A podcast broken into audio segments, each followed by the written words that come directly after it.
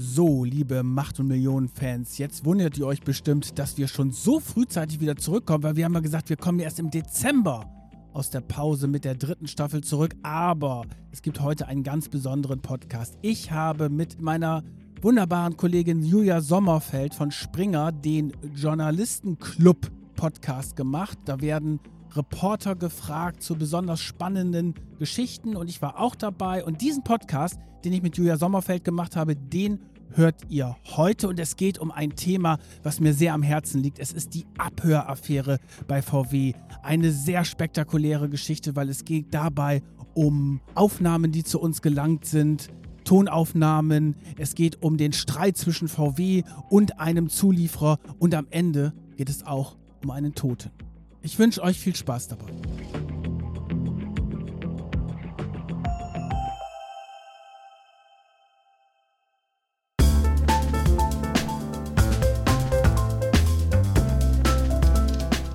Hallo und herzlich willkommen zu Journalistenclub. Ich bin Julia Sommerfeld und freue mich sehr, dass ihr heute zuhört. Hier im Podcast stellen wir euch jeden Monat die besten Geschichten aus den Axel Springer Medien vor und die Menschen, die diese Geschichten recherchieren. Heute ist Kajan Öskens zu Gast im Journalistenclub. Kajan ist stellvertretender Chefredakteur von Business Insider Deutschland. Vorher leitete er acht Jahre das Investigativressort der Bild am Sonntag und davor das des Fokus, wo er auch Leiter des Hamburger und Berliner Büros war. Für seine investigative Arbeit wurde Kajan vielfach ausgezeichnet unter anderem mit dem Henry-Nannen-Preis und als Wirtschaftsjournalist des Jahres. Ihr kennt Kajan vielleicht schon aus seinem Podcast Macht und Millionen, bei dem er gemeinsam mit Solvay Gode die spannendsten Verbrechen und Skandale der deutschen Wirtschaft vorstellt.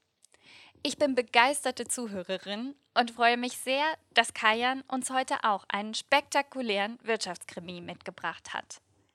Es geht um eine der größten Abhöraffären der deutschen Wirtschaftsgeschichte. Als wäre das nicht schon spannend genug, kommen dazu auch noch Brandstiftungen und eine Leiche in einem ausgebrannten Auto. Und am Anfang von Kajans Recherche standen 50 Stunden Tonbandaufzeichnungen. Kajan, diese Tonbandaufnahmen waren das, was Journalisten einen Scoop nennen. Also eine riesige Geschichte, die man exklusiv hat und die alle anderen Medien aufgreifen.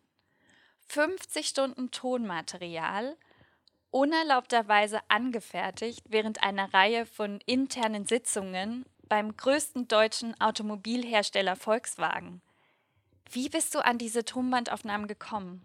Diese 50 Stunden waren auf einem Stick und dieser Stick war eingeschweißt in einem Briefumschlag. Und dieser Briefumschlag ist mir übergeben worden von einem ja, langjährigen Informanten, den ich sehr gut kenne und dem ich auch vertrauen konnte. Aber er selber war gar nicht die Quelle dieses Sticks und dieser ganzen Tonbandaufnahmen, sondern er war eigentlich nur der Überbringer des Sticks. Das ist manchmal bei diesen Geschichten nicht unüblich, dass bestimmte Leute dazwischen geschaltet sind, um ja die wahre Quelle zu vertuschen. Also ich habe diesen Stick bekommen, eingeschweißt. Wir haben ihn in den Laptop rein äh, und plötzlich hörten wir Menschen sprechen. Und es war relativ klar, dass es VW ist. Es waren VW-Manager, die gesprochen haben über einen Zulieferer, den sie ja quasi platt machen wollten. Und in diesen Aussagen haben wir relativ schnell gemerkt, dass da Brisanz drin steckt. Und dann haben wir gesehen, okay, es sind 50 Stunden. Wir haben ein Team zusammengestellt. Das waren der Jan Wehmeier und der Philipp Kaleta. Und wir haben dann zusammen diese 50 Stunden quasi abgehört und ausgewertet. Und das war natürlich wie, einen, wie eine Puzzlearbeit, die da entstanden ist. Und man muss ja erstmal gucken, ist das wirklich echt? Oder will uns da einer vorführen? Und das war natürlich ein ganz spannender Prozess, der ungefähr vier Wochen gedauert hat. Um zu verstehen, warum diese Aufnahmen so brisant sind, müssen wir ein paar Jahre in der Zeit zurück. Es ging los, glaube ich, im Jahr 2013, als dieser Konflikt zwischen VW und dem Zulieferer, den du eben erwähnt hast, Prevent, losging. Was war da passiert? Also dieses Verhältnis zwischen Autohersteller und Zulieferer ist ja traditionell ja sehr stark belastet, weil der eine ist mächtig und der andere hängt so ein bisschen am Tropf, also der Zulieferer. Und die hatten aber ein sehr langes Geschäftsverhältnis Prevent und VW, das ist eine Firma, die in Bosnien entstanden ist, eine die von der Familie Hastor dort. Und es gab eigentlich eine ja, reibungslose Zusammenarbeit über 30, 40 Jahre. Die haben vor allen Dingen Sitzbezüge und Getriebeteile gefertigt und es gab eine gute Zusammenarbeit zwischen denen. Und dann gab es einen Familienwechsel dort. Da ist die neue Generation rangekommen bei dieser bosnischen Familie. Und VW hat natürlich auch, muss man auch sagen, wie alle anderen Autohersteller, aber vielleicht als größter Autohersteller noch besonders, diese Zulieferer natürlich auch mal ein Stück geknebelt. Da ging es ja immer im Endeffekt darum, was hole ich da nochmal an zusätzlichen Gewinnen raus? Kann ich im nächsten Jahr sagen, okay, die Sitzbezüge kosten so x Prozent weniger und da ist dann irgendwie eine Schmerzgrenze überschritten worden. Und dann hat der Zulieferer etwas gemacht, was sich normalerweise kein Zulieferer traut. Er hat aufbegehrt und hat sein Erpressungspotenzial genutzt weil diese ganze Geschichte mit, den, mit der Autoproduktion ist sehr kleinteilig und die ist auch sehr langfristig angesetzt. Und da kommt es wirklich auf diese Einzelteile an. Wir sehen das ja momentan auch bei dieser ganzen Chip- und Halbleiterkrise, wie wichtig selbst kleinste Teile sind in der Produktion, sonst fällt die aus. Und Prevent hat dann gesagt, okay, wir lassen uns von euch nicht vorführen und wir bestimmen jetzt die Preise. Und wenn ihr mit den Preisen nicht hochgeht, dann liefern wir halt nicht. Und dann kam es zu einer Situation, ich glaube, das war dann 2016, als dieser Streit zwischen Prevent und VW wirklich eskaliert ist und keine Teile mehr geliefert worden sind. Und die Folgen waren für VW wirklich katastrophal. Die mussten tagelang ihre Produktion niederlegen, die Mitarbeiter in Kurzarbeit schicken. Und es gab wirklich, das hat den VW-Konzern wirklich Millionen Summen gekostet. Und die Konsequenz daraus war, okay, mit denen gehen wir jetzt anders um. Die haben eine Projektgruppe gegründet, das war die Projektgruppe 1 hieß die. Und das war so eine Sondereinheit, eine geheime Sondereinheit im Konzern, die sich überlegen sollte, wie schaffen wir es, dass so eine Situation mit diesem Streik und der Produktionsproblem nicht mehr hinkommt und dass wir möglichst Prevent komplett aus dem Autokonzern VW verbannen. Und es waren die Sitzungen von genau dieser Projektgruppe, die auf diesen 50 Stunden Tonbandmaterial waren, was ihr da bekommen habt. Was hat VW denn da so geplant? Was wollten die machen, um die loszuwerden? Da ging es zum Beispiel darum, dass man ganz klar gesagt hat, bei Ausschreibungen, selbst wenn Prevent beispielsweise für Sitzbezüge den besten Preis hat, wo man natürlich sagt, okay, die nehmen wir, weil das ist, ist ein Kostenfaktor, dann dürfen die nicht zum Zuge kommen und wir müssen uns irgendwas überlegen, dass sie bei der Ausschreibung frühzeitig aus dem Rennen fliegen. Dann ging es darum, dass man mit anderen Autoherstellern zusammen überlegt, also BMW und Daimler insbesondere, dass man die auch aussteuert, so hieß es. Und da sind auch harte Sätze gefallen, dass man gesagt hat, wir hungern die aus. Und die, wie ich finde, mit absurdeste Idee war, dass man gesagt hat, okay, wir versuchen den richtig den Geldhahn abzudrehen und zwar in Ländern, wo es den weh tut, weil Prevent war damals sehr stark in Russland. Und dann kam man auf diese absurde Idee, dass man den früheren Bundeskanzler Gerhard Schröder, der eine gewisse VW-Nähe hat, damit beauftragt, in Russland durchzusetzen, weil er ja sehr enge Russland-Kontakte hat, insbesondere zu Putin, dass man Prevent dort richtig finanziell platt macht. Du hast uns die Originalaufnahmen ja mitgebracht und gerade diese Stelle, an der Sie planen, Gerhard Schröder einzuschalten, ist sehr spannend. Da können wir gleich mal reinhören. Was vielleicht zum Verständnis vorher noch wichtig ist, das Team redet jetzt an dieser Stelle darum, wie verhindert werden kann, dass Prevent den bayerischen Zulieferer Gramma übernimmt. Der produziert unter anderem Kopfstützen und ist quasi systemrelevant. Und die Sorge von Volkswagen ist jetzt eben, dass sie dadurch erneut erpressbar werden. Status Gramma. Bin wieder ich. We wait. Wir gucken zu. Es gibt keine weiteren Maßnahmen mehr. Alle Ideen, die wir gehabt haben, sind verpufft. Es gibt noch die Maßnahmen, die Öffentlichkeitsarbeit ein bisschen zu, zu intensivieren. Äh, bin ich der festen Meinung, das wird nicht viel helfen, weil das ist äh, den Hastoren und teilweise sicherlich den Investoren, wenn das Geld stimmt, am Ende egal. Ähm, müssen wir sehen. Macht sich Grammer sehr viel Hoffnung. Wir haben der Dr. Steg telefoniert jetzt mit dem Brandstätter. Der Brandstätter hat die FAQs, also ja. Der Herr Gerhard Schröder hat sich eingeschaltet. Ach, schön. Gott und die Welt, ob es hilft, Ja, Für oder gegen die heißt das? wollte gerade sagen, das wäre nämlich jetzt die Frage. Für uns. Bei Schröder? Ja, weil- Keine Russland-Beziehung? Für uns. Ja, aber vielleicht könnte er über seine Russland-Beziehung mal den Geldhahn zudrehen lassen. So die über so ein Kommando mal beauftragen. Ich Ach, jetzt so nee, viel über Russland. Ich wusste gar nicht, bevor ich kam, dass die Vernetzung so eng ist zwischen Deutschland und Russland. Das ist auch nicht wirklich Vernetzung. Ne, Schröder zu Russland doch schon. Also jetzt hört man ja an den Aussagen, dass ja erst so ein bisschen Verzweiflung da war, so nach dem, Motto, wir kommen überhaupt nicht voran. Und dann wechselte die Stimmung ins Positive, als es hieß, oh, Gerhard Schröder. Dann fragt ja auch einer für uns oder für die anderen. Ah, nee, für uns. Ah, dann ist ja super. Also wir haben natürlich Gerhard Schröder angefragt. Von Gerhard Schröder haben wir dann keine Antwort gekriegt, ob er wirklich von VW angefragt worden ist. VW sagt, sie hätten es nicht gemacht. Im Nachhinein schwierig einzuschätzen. Aber was das Spannende wirklich ist, ist, ich habe ja gerade gesagt, es gibt äh, traditionell, weiß man, dass es immer wieder knirscht zwischen der Autoindustrie, also den Autohersteller und der Zulieferindustrie. Und das Besondere hier ist, dass man natürlich einen Blick hinter die Kulissen bekommen hat, wie dort der Autohersteller argumentiert und wie hart die auch vorgehen, den man sonst natürlich überhaupt nicht bekommt. Neben der Idee, Gerhard Schröder einzuschalten, gab es ja auch noch andere Ideen.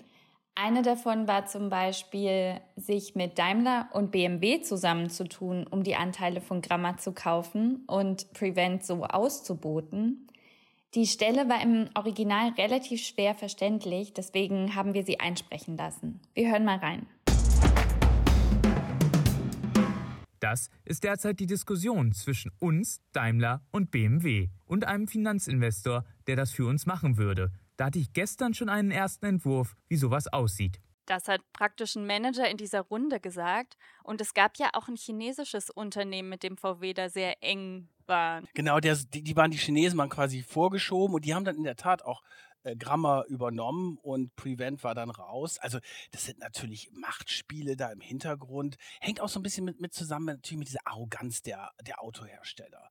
Die sagen, okay, wir sind die Großen und es gibt da verschiedenste Zulieferer und wenn der eine nicht funktioniert, dann wechseln wir den aus und dann nehmen wir den anderen. Aber diese Produktionsabläufe sind halt sehr im, in Jahren vorher geplant und deswegen ist es sehr schwierig, diese Autozulieferer jetzt plötzlich rauszuschmeißen, weil von der Entstehung, von der Idee eines Autos, bis es dann auch äh, produziert wird, können halt fünf, sechs Jahre vergehen. Und da muss man halt sehr frühzeitig mit diesen Zulieferern sprechen und auch überlegen, wie sie drin sind. Und das Spannende ist ja auch hier taucht ja eben der Name Brandstätter auf. Brandstätter war der Chef dieser Sondereinheit damals und Brandstätter ist heute der Markenchef von VW, also einer der wichtigsten Leute im Konzern. Und natürlich ist es etwas, was grenzwertig ist.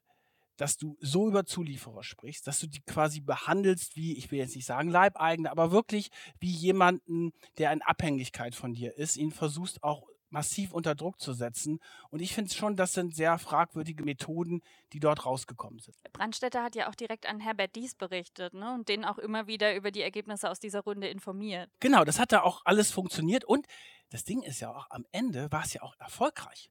Weil man hat es wirklich geschafft, den unliebsamen Zulieferer Prevent loszuwerden. Und die haben dann überhaupt nichts mehr im VW-Konzern gehabt. Natürlich hat man sich dann mit vielen juristischen Streitigkeiten beschäftigt. Der eine hat den anderen mit irgendwelchen Klagen überzogen.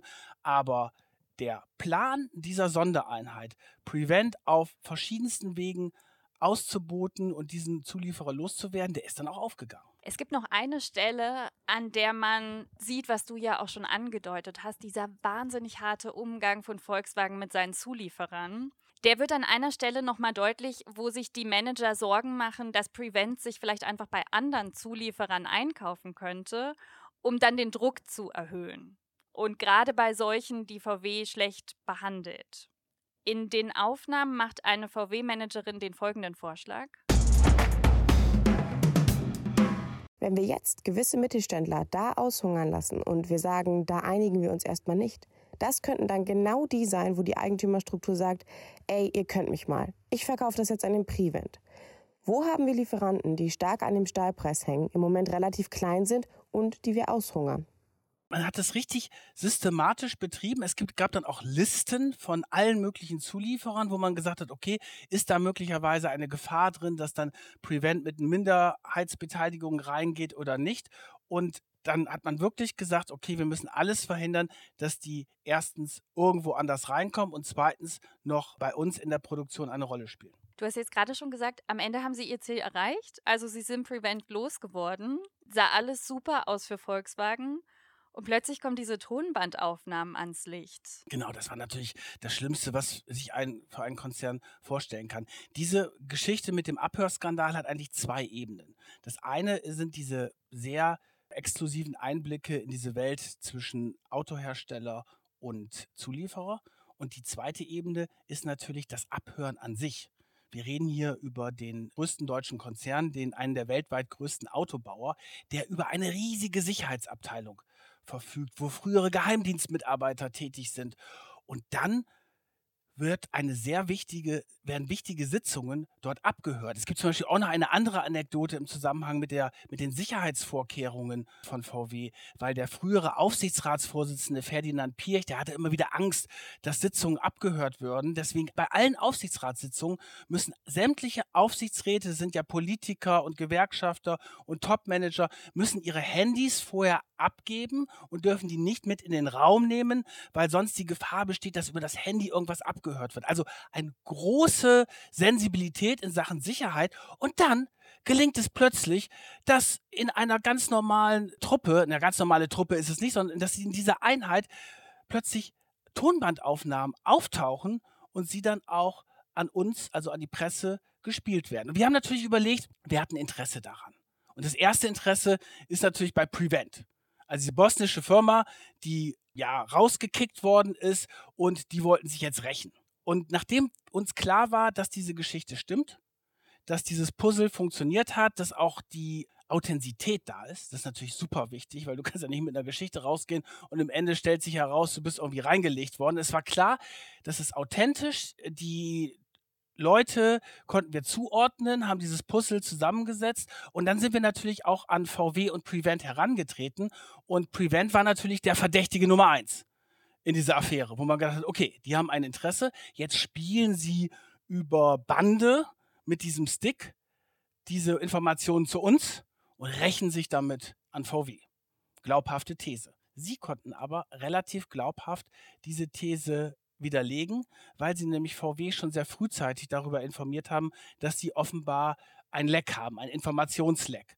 Also wie die Wahrheit am Ende des Tages ist, kann ich jetzt auch nicht hundertprozentig sagen, aber die, das Prevent hinter dieser Abhöraktion und uns diesen Stick zugespielt hat, steckt, ist eher unwahrscheinlich. So, dann sind wir an VW herangetreten und VW war ehrlicherweise wirklich schockiert. Weil ich habe ja gerade gesprochen von diesem großen Sicherheitsbedürfnis, weltgrößter Autobauer und plötzlich stellt sich heraus, dass es da ein massives Informationsleck gibt. Und ähm, als wir dann im Juli letzten Jahres zusammen mit der Bild am Sonntag, da haben wir es dann, wir haben es online bei Business Insider und Print bei Bild am Sonntag, weil es einfach eine starke Geschichte ist und wir wollten da nochmal einen zusätzlichen Rums quasi mit, mit der Printausgabe geben, veröffentlicht haben, hat VW dann sehr schnell reagiert und hat Strafanzeige gestellt wegen Verletzung von Dienstgeheimnissen und der Verletzung des Wortes. Da gibt es einen Paragraph 201 des Strafgesetzbuches und die Staatsanwaltschaft Braunschweig, die dafür zuständig ist, hat auch sofort die Ermittlungen aufgenommen. Und damit wurde die Geschichte quasi zum Kriminalfall. Und ja umso mehr, als sich dann herausgestellt hat, dass der Maulwurf aus den eigenen Reihen kommt, also ein Volkswagen-Mitarbeiter ist. Wie ist man denn darauf gekommen, wer das war, der diese Tonbandaufnahmen illegal angefertigt hat? Also das war für uns auch überraschend. Der Kreis der Leute, die in dieser Einheit zusammengesessen haben, das waren acht, neun Leute meistens, manchmal zehn aus verschiedenen Abteilungen innerhalb des Konzerns, der war halt überschaubar. Deswegen war es so, dass relativ schnell dieser Informant von VW entdeckt worden ist. Und der ist auch konfrontiert worden damit. Der hat es auch dann eingeräumt. Aber bevor ich darauf komme, möchte ich nochmal einmal, das war für uns dann eine ganz wichtige Geschichte, das nochmal einmal deutlich machen, dass dieser Informant, der das gemacht hat, da haben wir natürlich gedacht, oh Gott, ist das jetzt möglicherweise die Quelle? der dahinter steckt, der uns den Stick zugespielt hat. Und ich hatte ja vorhin gesagt, dass ein sehr langjähriger Informant, den ich gut kenne, zu dem ich ein Vertrauensverhältnis habe, uns diesen Stick gegeben hat, ohne mir zu sagen, woher konkret diese Informationen kommen. Aber er wusste natürlich, aus welchem Bereich das kommt. Und natürlich habe ich den sofort angerufen und habe gesagt, hier, VW hat offenbar den Maulwurf enttarnt. Ist das derjenige, der dir und damit dann uns das Material gegeben hat? Und er hat gesagt, nein.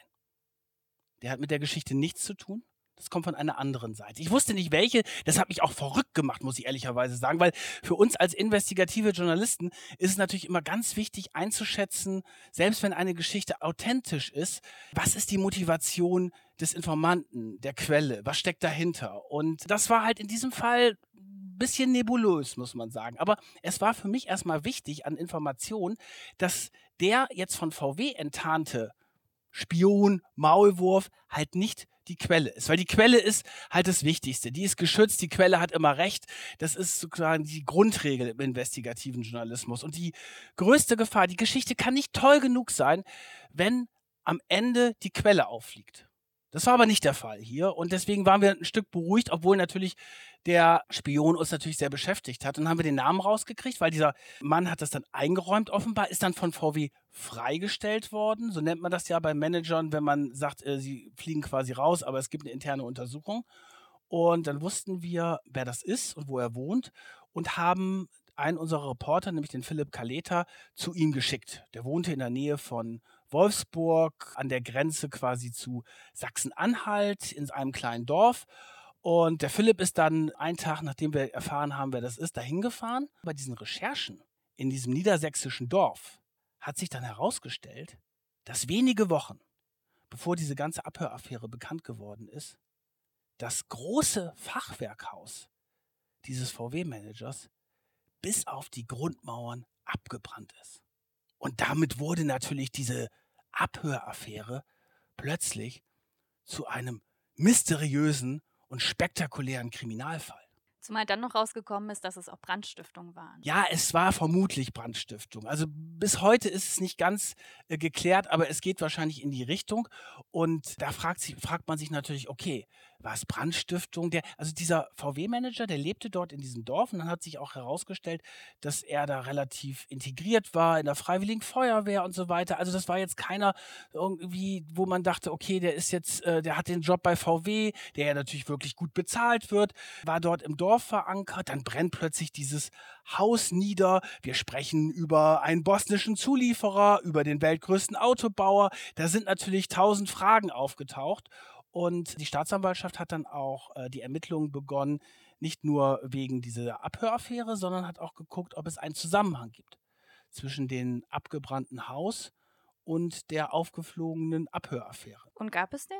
Das möchte ich gerne wissen. Ich weiß es bis heute nicht, aber der Krimi ging dann ja weiter. Und das war etwas, was natürlich dann noch an, an Brisanz wahnsinnig dazu gekommen ist. Und zwar hat es dann wenige Tage nachdem wir darüber berichtet haben, dass es diesen, dass es diesen Brand gab, dass der VW-Manager freigestellt worden ist, enttarnt worden ist, ging es natürlich um die Frage der Motivation. Was steckt dahinter? Ist er von Prevent beauftragt worden? Hängt ein VW-interner Machtkampf möglicherweise da drin? Viele, viele Fragen. Und er ist dann auch nochmal von der Staatsanwaltschaft vernommen worden, dieser VW-Manager. Und dann, wenige Tage später, war er tot.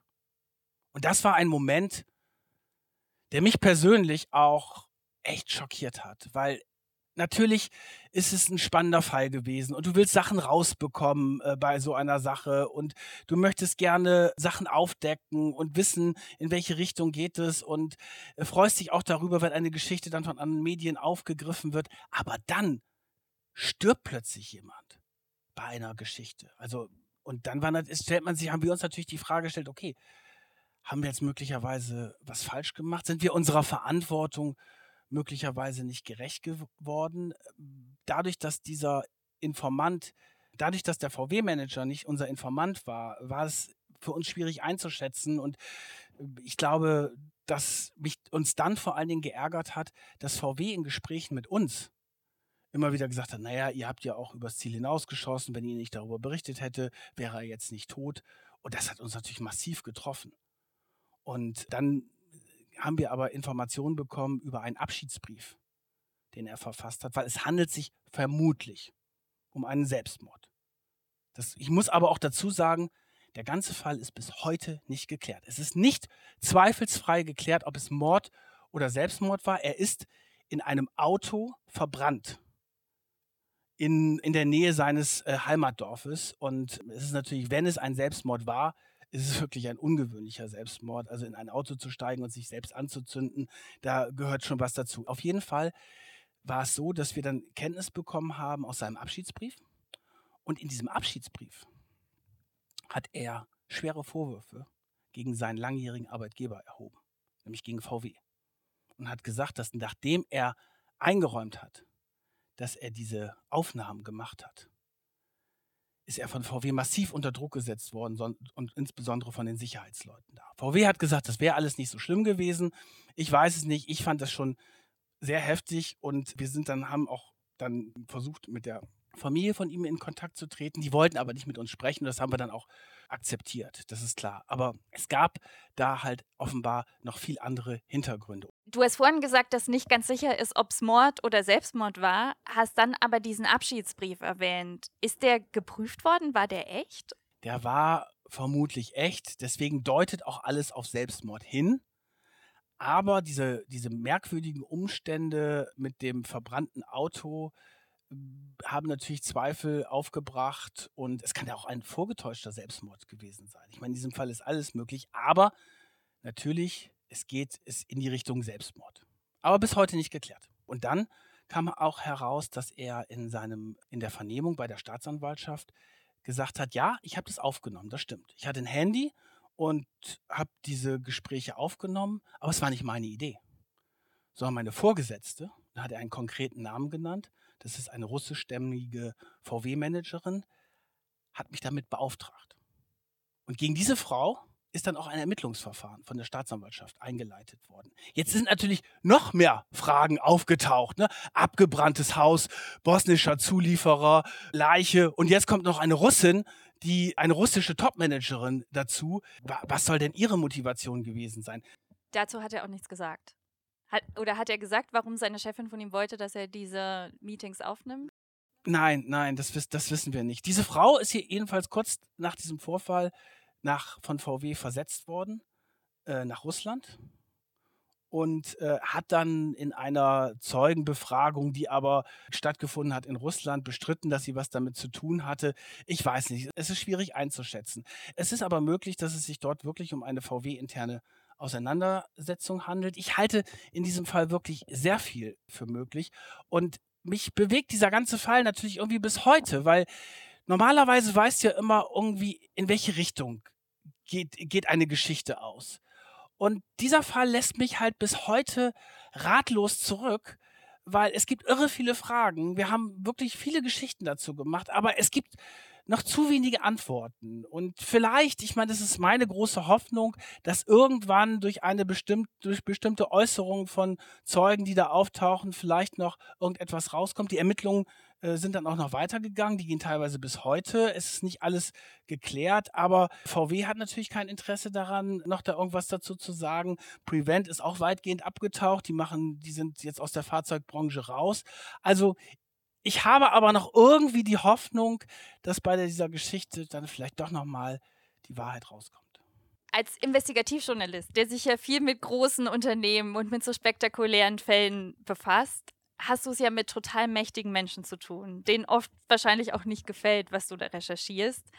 Wie oft versucht man dich einzuschüchtern und wie gehst du dann damit um? Ich glaube, diese Bemühungen gibt es nicht, weil man weiß, dass es äh, bei uns nichts gibt, weil wir arbeiten natürlich im Team und da ist es klar, dass diese, es gibt keine Einschüchterung. Und es ist auch so, dass unser Job gerade in diesem Wirtschaftsbereich wirklich nicht so brandgefährlich ist. Also wenn ich das vergleiche mit irgendwelchen Kriegsreportern oder so, dann hält sich das wirklich in Grenzen. Sondern da ist es, da geht es im Endeffekt darum, dass man auf der anderen Gegenseite muss man sich auch Respekt erwerben und muss da auch ernst genommen werden. Das geht natürlich nur dann, wenn du den ab und zu auch mal gegen Schienbein trittst. Und wenn du merkst, wenn die merken, dass wir wirklich unsere Kontrollfunktion als Journalisten wahrnehmen, nämlich den Mächtigen von Politik und auch Wirtschaft auf die Finger zu schauen. Danke, Kajan, dass du uns diesen spannenden Wirtschaftskrimi mitgebracht hast. Und bei uns geht es ja nicht nur um die besten Geschichten, sondern auch um die Menschen dahinter. Deshalb würden wir jetzt gerne noch ein paar Dinge über dich und deine journalistische Karriere erfahren. Wir starten dafür jetzt einfach mal eine neue Rubrik im Journalistenclub und zwar Nachgeburt. Ich stelle dir ein paar Fragen zu deiner journalistischen Karriere, die du möglichst kurz beantwortest. Bereit? Ja, ich bin bereit. Nachgebohrt. Kajan, wann und warum hast du beschlossen, dass du Journalist werden möchtest? Eigentlich wollte ich ja Sportjournalist werden, weil ich wie viele andere Jungs äh, als kleine Jungs davon geträumt hatte, Bundesliga-Profi zu werden. Das hat dann nicht geklappt, überraschenderweise. Und dann deswegen wollte ich eigentlich über Fußball berichten. Das war der große Traum. Und dann habe ich aber gemerkt, so ja, ohne jetzt den Sportjournalisten zu, nähe, zu nahe treten zu wollen, das Spiel dauert 90 Minuten, er spielt 11 gegen 11 und auf Dauer ist es irgendwie jetzt nicht so riesig spannend. Und mir hat das dann Spaß Spaß gemacht, Sachen rauszufinden, die nicht rauskommen sollen. Das hat mich von Anfang an irgendwie so fasziniert. Und äh, das ist so etwas, so der Wahrheit so nah wie möglich zu kommen. Ich sage auch manchmal so, Journalisten sind eigentlich Wahrheitssucher und äh, das ist etwas, was mich bis heute fasziniert. Fußball ist es ja dann nicht geworden, aber du recherchierst sehr viel in der Autoindustrie. Was interessiert dich daran? Ich liebe Machtkämpfe. Ich habe keine Ahnung von Autos, muss ich echt sagen. Technisch wenig Ahnung davon ähm, und was da alles drin ist im Auto, keine Ahnung. Auf jeden Fall, was mich interessiert, sind die Machtkämpfe. Und die Autobranche ist die, ja, finde ich schon, die wichtigste und spannendste Branche in Deutschland. Und da spielen eigentlich die mächtigsten Manager äh, der Republik mit, über die auch am meisten berichtet wird. Und äh, diese Machtkämpfe, dahinter die Kulissen zu gucken und rauszubekommen, äh, was stimmt, was nach außen gegeben wird und wo wird getrickst und wo kann man wirklich, äh, ja, auch der, der Wahrheit sich dann auch nähern. Virtuell oder dunkle Gasse? Wo trifft man eigentlich Informanten? Man trifft die Informanten dort, wo sie sich am wohlsten fühlen. Weil der Informant ist halt das wichtigste Gut. Der muss sich wohlfühlen, der ist wichtig, der hat immer Recht.